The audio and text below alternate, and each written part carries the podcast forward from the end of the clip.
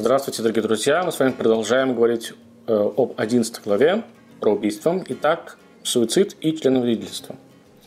Э, по мнению большинства, суицид запрещен по, за, по закону потомков Ноаха. Почему? Есть такая строчка. «Однако за кровь ваших душ я взыщу». В самом начале книги Брешит, самой первой книги Пятикнижия, Всевышний говорит нам об этом. Э, что это означает? Это означает очень просто, что вы не имеете права сами себя лишать жизни. И тут есть большой вопрос. Относится ли это ко всем народам мира, либо только к евреям?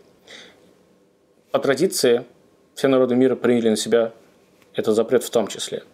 На понятном логическом уровне есть ощущение, что человеку запрещено лишать самого себя жизни. Помимо того, что есть в духовном плане, что Всевышний дал нам тело, душу, которая нам не принадлежит, и не нам решать, когда она должна из этого мира уйти – так помимо этого, мы как бы мы же существуем, мы же кому-то в этом мире нужны, помимо самих себя. У нас есть родственники, друзья и так далее, и так далее.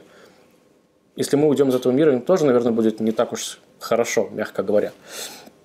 Эм, поэтому большинство наших учителей говорят, что человек не имеет права ранить себя самого никогда.